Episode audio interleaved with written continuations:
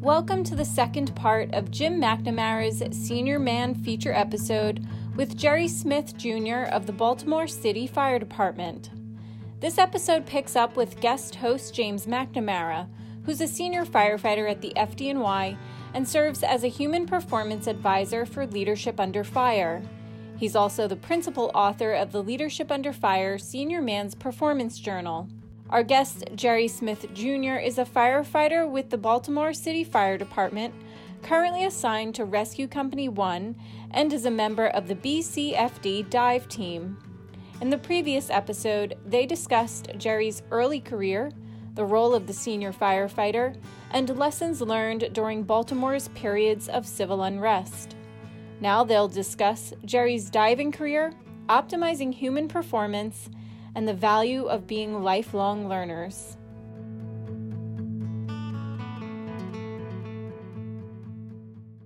You've been a true student of the job for many years, Jerry, and now you're aggressively pursuing the study of human performance.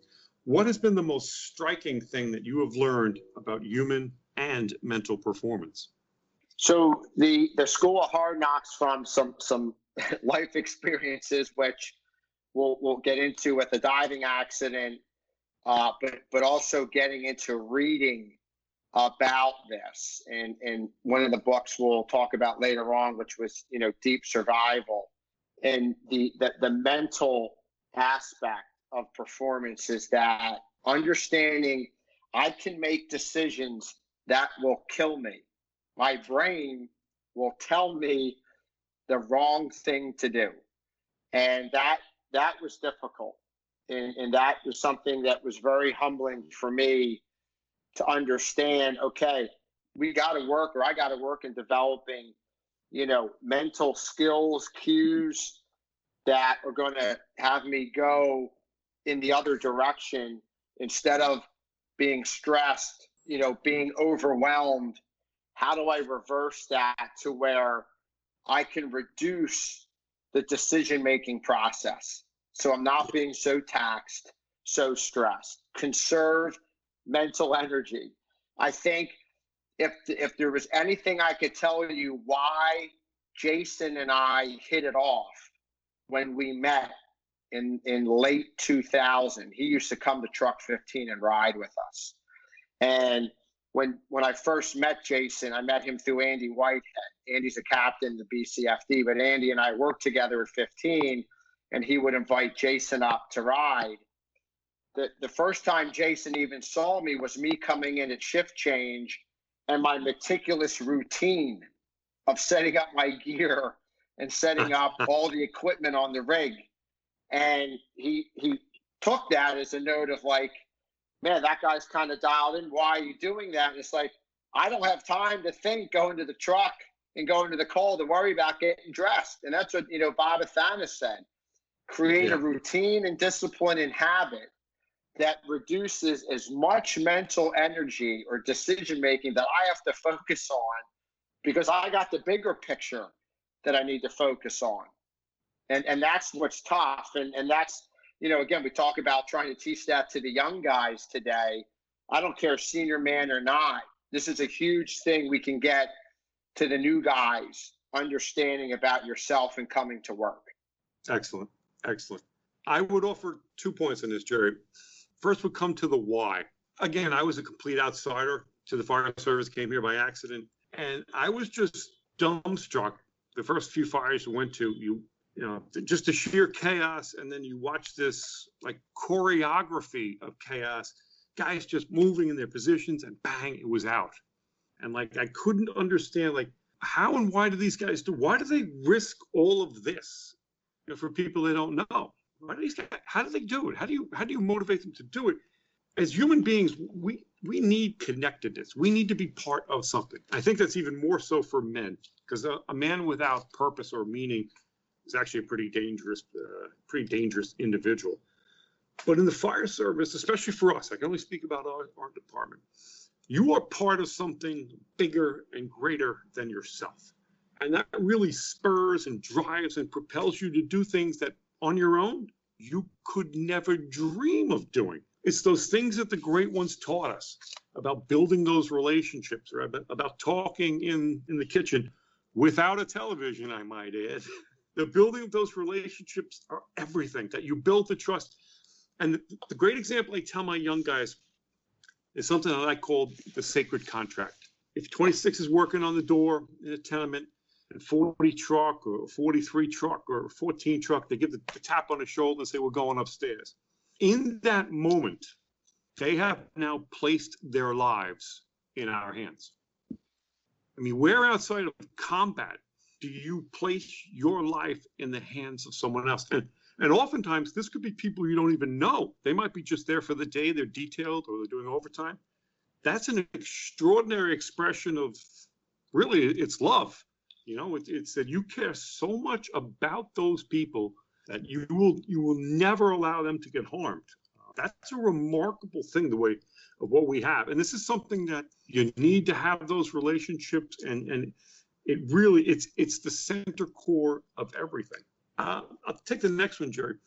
Given that you're learning and understanding about human performance, what advice would you offer a young Jerry Smith 20 years ago?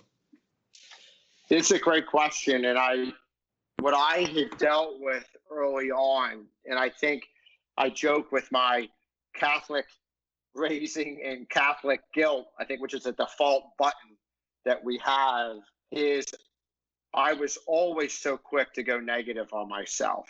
Um, anytime I struggled, uh, whether it was learning how to drive the tiller truck or just, you know, wanting to be up to par for the guys at the firehouse, if I screwed up, you know, I would certainly hear about it. But the, the negativity that would just, that's the only thing that would stay in my head. And Jason was just recently on a podcast called The Coach in Your Head. And he addresses this aspect about with the young guys, you know, how much are you negative with yourself when you screw up? And I, I wish I had learned to be a lot more positive with my self talk and, and probably be a little more resilient in that regard. And I think I could have handled things better uh, because of it. So that that's one big thing I would have definitely uh, would have liked to have addressed. And, and fortunately, I got it through one of my lieutenants. Was when when my lieutenant got back.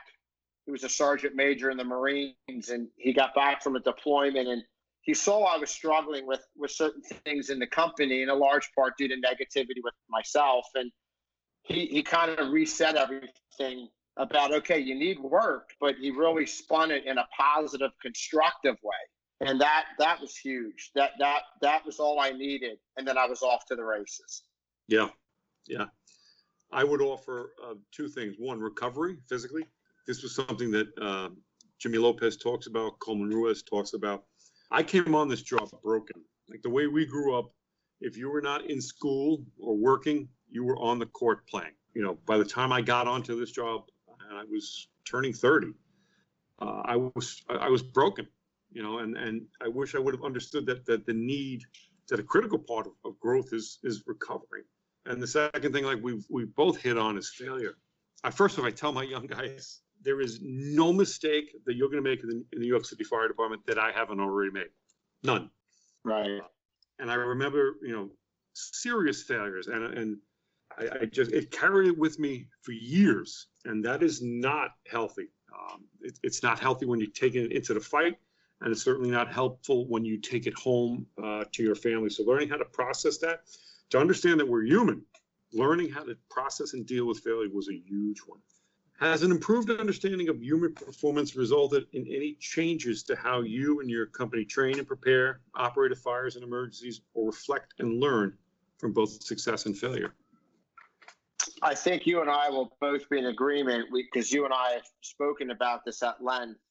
But but from a failure and getting hurt and getting burned uh, by not putting on a proper piece of equipment, the direct result was dehydration, exhaustion, and so the aspect of recovery and rest and just taking better care of myself.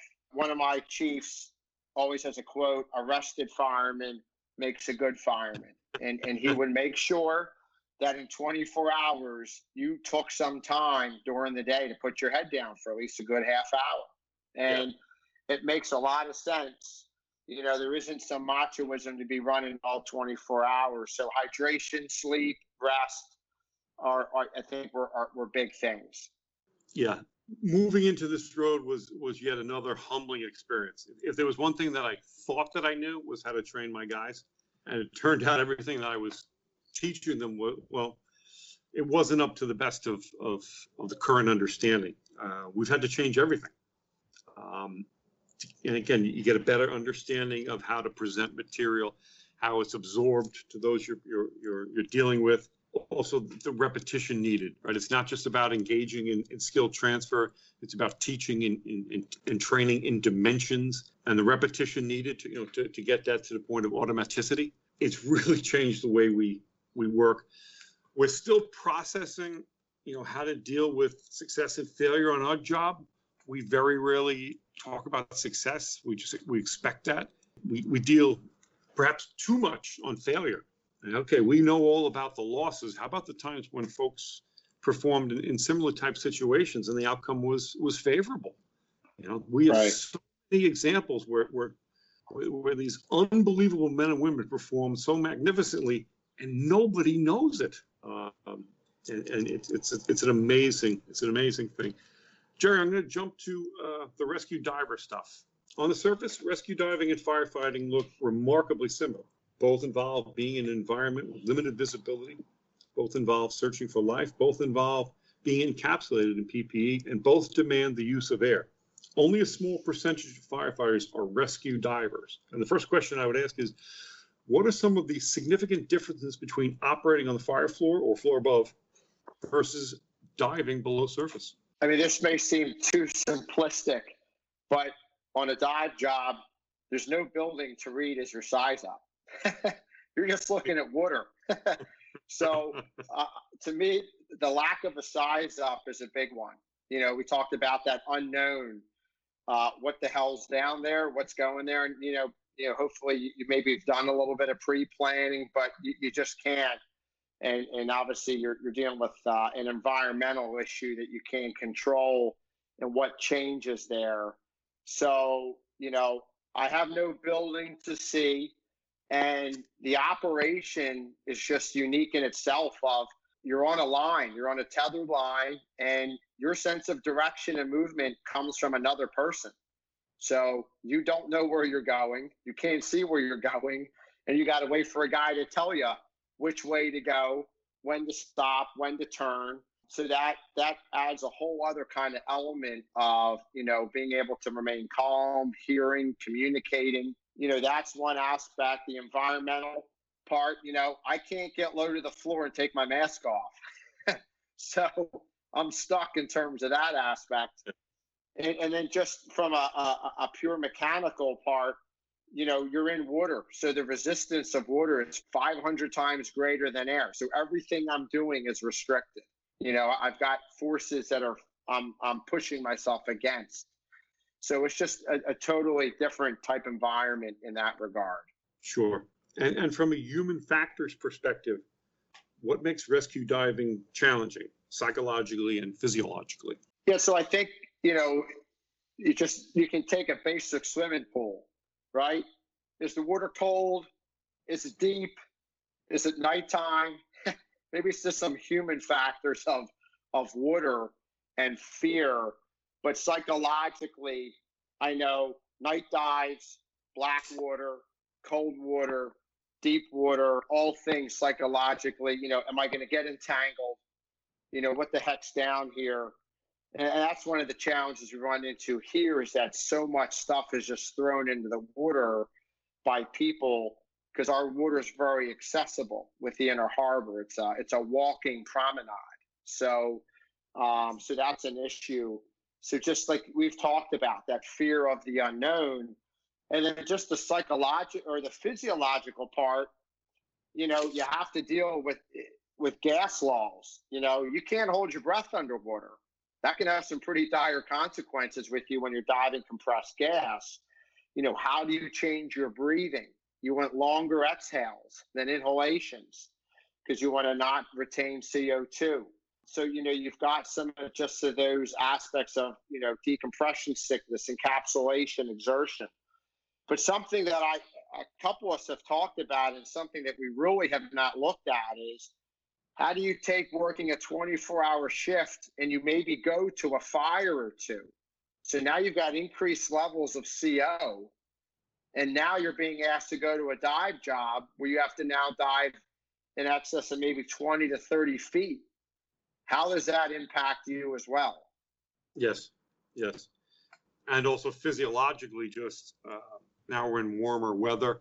You know, you go to a couple jobs in, in, in Baltimore and you're pretty smoked, not just physically, right. but your, your ability. It's curious now, I'm not a diver, know nothing about diving, but as I've thought about this, this question, right, uh, Jason, Tim Clark, and myself have kind of been probing this question of what happens when you can't see. Now, everything about our system as human beings, our primary data input is visual, right? As opposed to like a, a rat, which is olfactory, smell. If all of our systems are geared towards towards gaining that information visually, what happens when we when you when you turn it off, when you lose it, when it's not there, and when you open up your eyes and the screen is black? Your your body is yearning for inputs. It's it's it's yearning to know things and those systems are are, are negated, um, that may help to explain um, the, the the incredible amounts of, of, operational stress that we that we generate on, on our people. Ultimately, you're going to have to prove this um, through study. But the idea that we can just and you, you said it so well, you go to a couple of jobs and then you mask up, you you, you, jump into a suit and then you jump into the inner harbor. Wait a minute, nobody's ever said nobody's ever even thought about hey, are there any negative consequences to putting those guys in the water? Uh, and here's where that understanding and, and, collecting the data can inform better choices. Um, because even if you're in great shape like you are, you probably do not have the mental capacity that you did when the tour started because all of these impacts that they're upon you. And when you're diving, you, you really have to have your thinking cap on, right? It's not like you you can't get to a window and say, okay, get me a ladder. What's your what are your thoughts on that, Jerry? The mental part is definitely. I think that's where if you can create that routine and and if you have uh, a good team around you, and I think that's one of the things that's led to uh, a good part of our success, especially in the recent years with some of the dive jobs we've had. I just recently heard uh, an FDNY officer he described training in the sense of repetitive, relevant, realistic. And boy, if those aren't three key elements to, to public safety diving and, and trying to help navigate, you know, some of that aspect is key. And, and, you know, and again, diving is so much team driven. Again, you've got that one guy at least for the diver end, it's a it's a somewhat of a simplistic aspect of I know where I got to go and, and what I'm going to face, um, and hopefully he can use some things like fader, we've talked about with breathing, visualization, um, things to get himself calm before he gets ready to get in that water because he's already fighting, like you said, heavy gear, potentially being hot. So that's going to start pushing up his heart rate. Um, but hopefully that confidence is also coming from when you see that team and, and everyone's working together. That that really is huge, you know, because diving is not a one man show. It's not a guy just going and making a great grab. Uh, there's a lot to it. You know, there's there's there's a lot more to it. Right. So Jerry, I'm going to switch gear again. You've experienced some great success as a rescue diver and also survived a near death experience as a rescue diver. In the past several months, you have made dive rescues on two separate occasions. In 2011, you were involved in a dive mishap that left you unconscious when pulled from the water. You were transported to a trauma facility in the hyperbaric chamber for critical care. I would like to explore both epic wins and the harrowing mishaps through the human factors lens. So the the uh, the mishap was an event that definitely circles to something that uh, Jason, the leadership under fire, has always pushed about the complacency aspect, but also normalizing deviance. And, and what I mean by that is in the sense of just some of the corners that we cut and just some of the inattention to detail and systemically on the dive team and, and I think even sometimes in the fire department overall, we, we just attribute culturally that we're lucky. You know, we're lucky. And, you know, we, we get away with when bad things happen. Well, this day that wasn't the case. So fortunately, the training that I had up to that point, uh, particularly what I needed to do to get myself back up to the surface from the bottom, which was releasing my weight belt you know, that was something that was just drilled in with repetitive drills and teaching and instruction. So I had at least a clear goal that I knew when I was in trouble and running out of air, the only way I could get up was to get that weight belt off, and I was able to do it. At that point, I had to turn everything else over to God and the guys that went in to get me because I went unconscious. But at least I was on the surface unconscious. I wasn't laying 28 feet at the bottom of the reservoir that they had to go down and go get me and drag me back up. So the success part, when we talk about, and we've had a handful of really good dive jobs collectively as a team in the past couple of years, and it just goes to, you know, full blown guys being committed, dedicated, but learning that some of those keys we already talked about, positive self talk, gaining confidence, and, and not swaying when things are difficult uh, and overcoming it. And again, we it's cliche, getting comfortable with the uncomfortable. Um, but but that's the key with where we just were blessed to dive twice a month to, to saturate our guys in that diving environment as much as we can. Just getting experience, getting experience. That's that that has paid off you know, it's just paid off huge. And so, what have you learned about yourself and the human element of rescue diving from these events? From the human side, and, and particularly from the, the last two uh, dive jobs I had, you know, so I'm watching my heart rate in route, and I'm at that 120, 130, you know, jacked up, defined. It's a, we know it's a dive job and I got to, you know, the way we respond, we don't have the, the, the, the equipment on our rig. It comes in a, in a specialized scuba truck. So I had to wait for that. But, you know, getting, giving myself a little bit of time to breathe, get myself ready mentally. And, you know, what's funny that the, the dressing part of me, we both calls that I had where we were able to make these two good grabs as a team. The dressing, I forgot a, a key piece. And it's only because the routine was disrupted by more hands in the pot than we're used to. So we quickly just kind of got ahead of ourselves, but it was a very easy adjustment due to the procedures we have in place. But my point is about the whoop and the heart rate was that the guys joke with me about going into Zen mode. But the minute, literally before I splashed on both dives, I got my heart rate to about 78 to 82. Wow. And that's the key is getting myself reset. Wow. That's incredible. That's incredible. But that's again, that's takes works, time, awareness, learning about this stuff, using the data, and it, it's huge. And part of it is giving some of that data to your divers. You know, technology now, we now dive a heads up display that actually tells my diver how fast he's breathing every minute and how much air he's using every minute. And that's a nice tool for him to get a good reset on the bottom, to just take a minute, reset, and keep moving, and to keep those numbers in that set range where we want them. Sure. Listeners, I'd like to take a moment to share that the ebook, Fire Psych Mental Toughness and the Valor Mindset on the Fireground, is now available for purchase on the Leadership Under Fire website. Click Shop in the menu in the top right corner of the page and secure your copy for just $15. For those who don't know, FirePsych introduces and advances mental performance concepts and skills using the Valor Mindset framework. The central objective of Fire Psych is to provide fire officers and firefighters with an improved understanding of human performance under operational stress while introducing concepts and skills that enhance physiological function, self and situational awareness, and tactical resilience. When originally published in 2014, it joined a lengthy list of books that sought to enhance fireground performance and safety.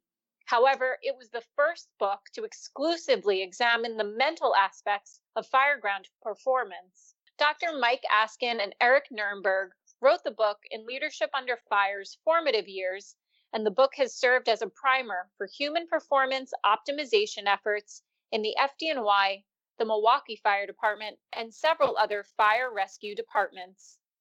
How have you organized or arranged all of these firsthand dives into your slide deck in a way that favorably impacts your performance? So that's all attributed to the training I got when I got my instructor, and that was I had to go out for a eight consecutive day program uh, out in the uh, Midwest, and the the instructors, uh, one he was a Maui officer, the, the, he was a captain in the fire department in Maui, Hawaii, but he was also a Marine recon diver, and then the head of the program, who was a battalion chief in Lincoln, Nebraska, who you and him, Jim, would just we'd be a perfect pair. He reads incessantly and he obtained his PhD uh, basically around psychology, but specifically stress inoculation. And he got excellent access to the Navy and the Army in terms of their combat swimmer programs, etc. And you know, it's all about the mindset that you know Brad Tavenet was vital in telling us, look, every day is Christmas. I mean, just something as simple as that but to telling yourself that, you know, look at what you're getting to do, the opportunity, and, you know, you've got the training, you're ready for it. Let's go in positive, good self-talk, and tell yourself you're gonna you're gonna freaking do this. And that was yeah. the key of my first real grab was the minute getting off that deck was I'm finding this lady. I mean, that was it versus I'm scared or I'm worried about this, worried about that and the power of that mental flip, you know, was just huge. Yeah, yeah, that's great. In addition to functioning as a rescue diver, you serve as an active trainer for the BCFD's dive rescue team. What human performance themes or concepts have influenced you in how you train other divers? So the one thing, and it's the first day of dive school when I teach our guys is, and most of them have never been doing recreational scuba. So they're they're learning all this right out firsthand. But you know, how do you try to get a mindset that they can lock into to start to deal with the fear of being underwater, running out of air? And it's real simple. I, I tell them there's only really one rule I need you to burn in your brain, and that is that the only emergency underwater involves air. So if you have air, there's no emergency. Just locking that into their brains of, hey, if I have air, it's no emergency, it's just an inconvenience. That's been a big one to help them. But even before getting in the water, using a lot of visualization and just practicing on land your gear, how it works, and giving them time to visualize them doing the actions. Uh, you know, taking your BC off underwater, what side, where the hoses go, redonning it, things like that. Uh, it is just key to help keeping them calm. That's all I care about. I just want the guys to be calm and confident. You know, yeah. we got to give them the dives for that. You got to get the reps, no doubt, and it's got to be good training and realistic. But you've got to build everything before that tactical or that tactile part comes to touching the gear. I've got to get them ready for success, for success upstairs. So, sure. know, was so, those were some of the rules. Every day's Christmas. You know, when we did our mm. checkout dives, it was in basically November in 30 degree air temperature. The water was actually warmer than the air temperature, but you know, I could hear them humming off the truck freezing their butt off. Hey, every day's Christmas. And I'm like, that's Yep. exactly where I need you to be. Have your divers that you've trained, have they, have they caught the, the human performance bug? Are they, are they really moving to understand this as well? the, the young guys they are very receptive to the mental part. The guys that i have on the younger side some of these guys physically are just i mean they're just awesome. They're rock solid. They've got that part in place the, the physical part of taking care of themselves. The, the mental part i think is really the key and that's where i find my job is overall for everybody, young guys or older guys, but to keep them thinking positive, team driven, and you know what tools can I take to get myself in a, in a position of success. Uh, and a large part of that goes to you know what they're saying in their heads as they're getting ready to go in the water. You know, because there's not a lot they can control when they go in. We've talked about that they can't see, they're swimming blind, and you know they've got to be open to friction. You've got to be able to handle something on your own to some degree down there initially, getting caught up, entangled, uh, or finding the victim. You know, we just simply can't get another diver down to you right away. And in trying to build up some resiliency just in themselves that I can I can fix this or I can handle this problem goes a long way. So Jerry, what firefighting book has had the most influence or impact on you? I was reading an article in my high school years, and it was following a line of duty death in the Philadelphia Fire Department. And at that time, my exposure to the fire department was through my dad. He was a volunteer in the suburbs that we lived in. Firehouse magazine was a, a normal staple on the kitchen table. And I picked it up to read about in April 1995. An article was published by the Philadelphia Fire Department commissioners. Name was Commissioner Richmond. And the article was labeled Uncommon Valor. And it was very specific about an incident at the Rising Sun Baptist Church fire, where Philadelphia had a multi line of duty death, and the heroic efforts, particularly of Rescue One, was highlighted as the members went into a, a basement that involved fire, but also elevated water levels and just Herculean efforts to go try to rescue the firemen that were trapped. And they were able to get the brothers out. Fireman did pass away. But when I read the degree of just this, the, the, the selfless danger that these guys went into to go save their own guys, I knew right then and there in my template that one, it, it just affirmed I wanted to be a fireman, but two, I definitely wanted to add to my resume at some point working in the rescue company. And that was a big reason when Truck 15 closed in 2012, I had the opportunity to go to Rescue 1 uh, due to being Truck 15 disbanded. I jumped right on it. One for the diving aspect, being in special operations, but as Bob said in your last podcast, it's all about the fires and they were the unit that went to the most fires in the city, and that's where I wanted to go. I was all about fires. I just wanted to go Sure. to fires learn. That's great. I would say that given when I was growing up, it was never ever on my radar screen about being a firefighter. I never read anything about firefighters. If there is one book though that I wish every young firefighter could read, it would be 102 Minutes by Jim Dwyer. It is the only definitive account I'm writing that down. yeah, the only definitive account that occurred uh, on that fateful September morning. Jim Dwyer and the Times, they sued under the Freedom of Information law to gain access to our handy-talkie, our radio transmissions. And to read some of those things, it's just, it's really upsetting. Um, you read about Paddy Brown, I mean, the patron saint of all firefighters. Paddy's on the 35th floor.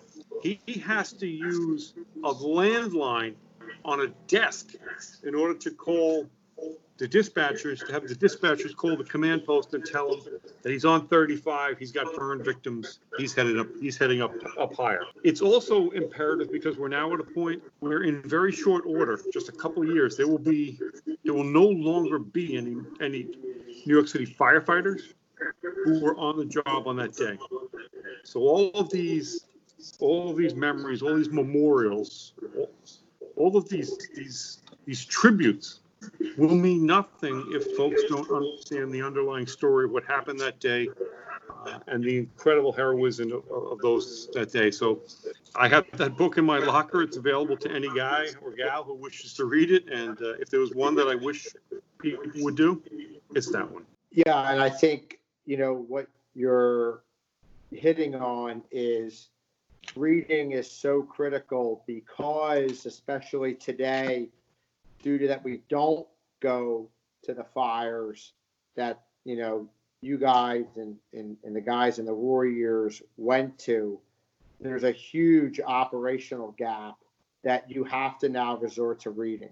You have to go to some kind of you know learning tool that's just not going to involve you picking up that tool and going out and, and physically doing it but there's got to be an educational a reading end to it and books are just awesome for filling those gaps. And it just also to me reading really envelops creativity. I mean it really you know as you read your mind you start to pick up on things that you know you just don't even realize and you just start to build uh, that slide deck that's there that one day you just you know you may never know but you read about it and it, and it's in place that you can you can use it. I, I think the reading's just you know super super super critical. Like you had mentioned earlier or you had asked me earlier one day we were talking about you know when you went to the rescue obviously you came from a ladder. So you know what were some of the things you had to do to get yourself up to speed? And reading was one of them you know, and obviously like the one of the fundamental books is Ray Downey's book, The Rescue Company, and that was a great foundation for me to walk in there to to start building upon what the guys were showing me, and then I could add that to what I was reading, and that was really powerful and helpful. You can go back to what Preston Cline always talks about, right? That we train for certainty and we educate for uncertainty. What are the one or two books that have nothing to do with firefighting that you have enjoyed and believe make you a better firefighter?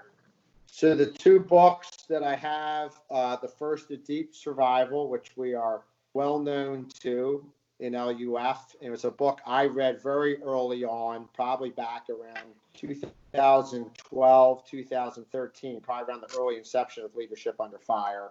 Uh, and that struck a chord on, on many levels with from the, the mental models uh, all the way just through getting a process for yourself uh, and caring yourself and thinking about things and dealing with events and you know what what you can do and then where those limitations are as well. Uh, and then fear emotion just all of that how that plays in part to it i think are huge. Um, the, the one i thought from like a team leadership aspect was critical, especially when we were rebuilding the dive team after my accident. So the team got shut down after my accident in 2011, 2013. We get the team back in service. And, you know, now trying to be a leader of men in the sense of, you know, getting these guys bought in, getting that energy and dedication. Uh, it was a Marine Corps book called One Bullet Away, and just tons of nuggets for you know a soldier trying to work with his guys in combat. You know how he relates to them, what they went through, and I just found that to be invaluable in terms of approach to trying to starting a new team and getting us to build and kind of get the oars in the water rowing all in the same direction. And that was a huge one they were really, really uh, beneficial. And then it's funny, uh, I'm just going to throw one more, but I, I recently went to the LUF website to see what you guys recommend for reading. And a good lifelong friend growing up is Dan Salafranc. Dan and I both started in the same volunteer fire company. Dan's now part of LUF, and he had a book, and it was based on D-Day and the Big Red One, the First Division in the Army. And that book just phenomenal in terms of hitting on some of the tenets of combat of that applies to firefighting about your gear, how you dress, travel light, travel right, um, and paying attention to those little details uh, just totally resonate today on, on, being a fireman, especially you guys in New York. I think about how the, the weight that you guys carry, especially with the PSS, the, the floors you got to walk up, the aerials up to the roof. At least most of our buildings are a little shorter. We always have the joke, you know, small buildings, tall tales. That's where I came from, working in the ghetto East Baltimore. So we we're lucky in that end. But man, I think about you guys and the amount of gear you have, and it's just I think about what these poor guys were coming off the boats in D-Day and how they were just burdened down with equipment, and, and it just led to detrimental effects to their survival. I, I would offer, uh, if I could answer these, the first first one would be on combat, uh, which was the one that started this this journey, at least for me. And the second one, uh, and I I, I, talked about it in the journal this week, which is Sapolsky's work behavior. And the idea being that, you know, leaders need to have a deep understanding of what's actually happening to us. It's, it's that when we grow, we, it's, it's, beyond just the, the superficial understanding that we need to be able to explain exactly what is happening to our people.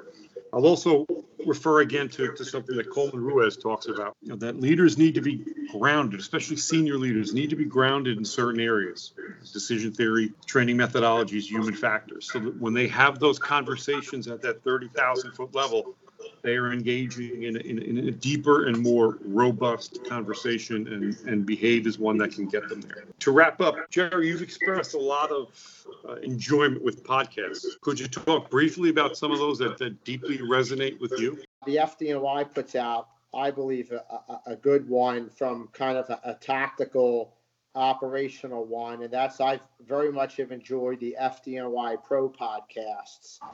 Um, they've had some good ones on building collapse. Mike Ciampo's had some good on some interesting storefront fires. And I can directly attest of using directly knowledge that I've learned from those podcasts right smack onto the job as me being a company officer and having good intel and information that I learned out of those podcasts and directly being able to put the company and the men in a path of success. And I I can't tell you how awesome that's felt. So uh, a couple of the FDNY Pro podcasts were home runs. The military out of West Point does one called The Spear, and it's a combat based podcast. The last two, uh, one was the battalion commander of uh, and the challenges that he had to deal with, especially when he was faced with having to deal with the blowback of the investigations and how difficult it was to be an Army officer and to still look out for the company himself in battling the organization, you know, he had so long worked for. That was a very powerful one. So the Spear is a very good podcast. And then uh, one out of a grassroots for Baltimore is called Out of the Blocks. And what's fascinating about that podcast is it's in it's about a 45 minute podcast that an interviewer goes out and interviews all the people that live in one city block in Baltimore City. And this person has done numerous sections of the city before the riots, after the riots, all over different sections of the city. And it's just an awesome podcast to feel what what is going on at the street level for the people that live and work in those neighborhoods. And they're very open to the podcast. There's a lot of vulnerability there. You're hearing some tough stories, um, but you also see some of the successes of particularly how the police used to work back in the older days with uh, you know a patrolman on a foot beat and, and knowing everyone in the stores and you know just kind of where things have changed politically and then just from our operational police and fire over the years and where that's kind of left the citizens. So that's also been neat to get a grassroots look at the city of Baltimore, the residents, called Out of the Blocks. That's great. That's great, Jerry. Thank you. I'm going to take the easy one and say that uh, I love any podcast that, that Patty Murphy is working on. okay, so Jerry, we're going to yeah, wrap I, mean, up. I, would, I would definitely be remiss not to say LUF is obviously on my Q deck, and you know the Bob Athanas was tremendous, but uh, the recording of Patty and Russell was just home run because the the the chemistry there with some of the things Patty had read pre that interview, and then just some of her other experiences. The Russell podcast was was top notch. Uh, I love listening to that one. Um, so no, it's it's it's great. It's it's awesome work that Patty and you guys are all doing. So those of us who are kind of out in front get a lot of the credit, but uh, this organization would be nowhere without her. Thank you again, Patty. And Jerry, thank you, my friend. We'll be in touch. All right. Thank you, guys. Have a great one.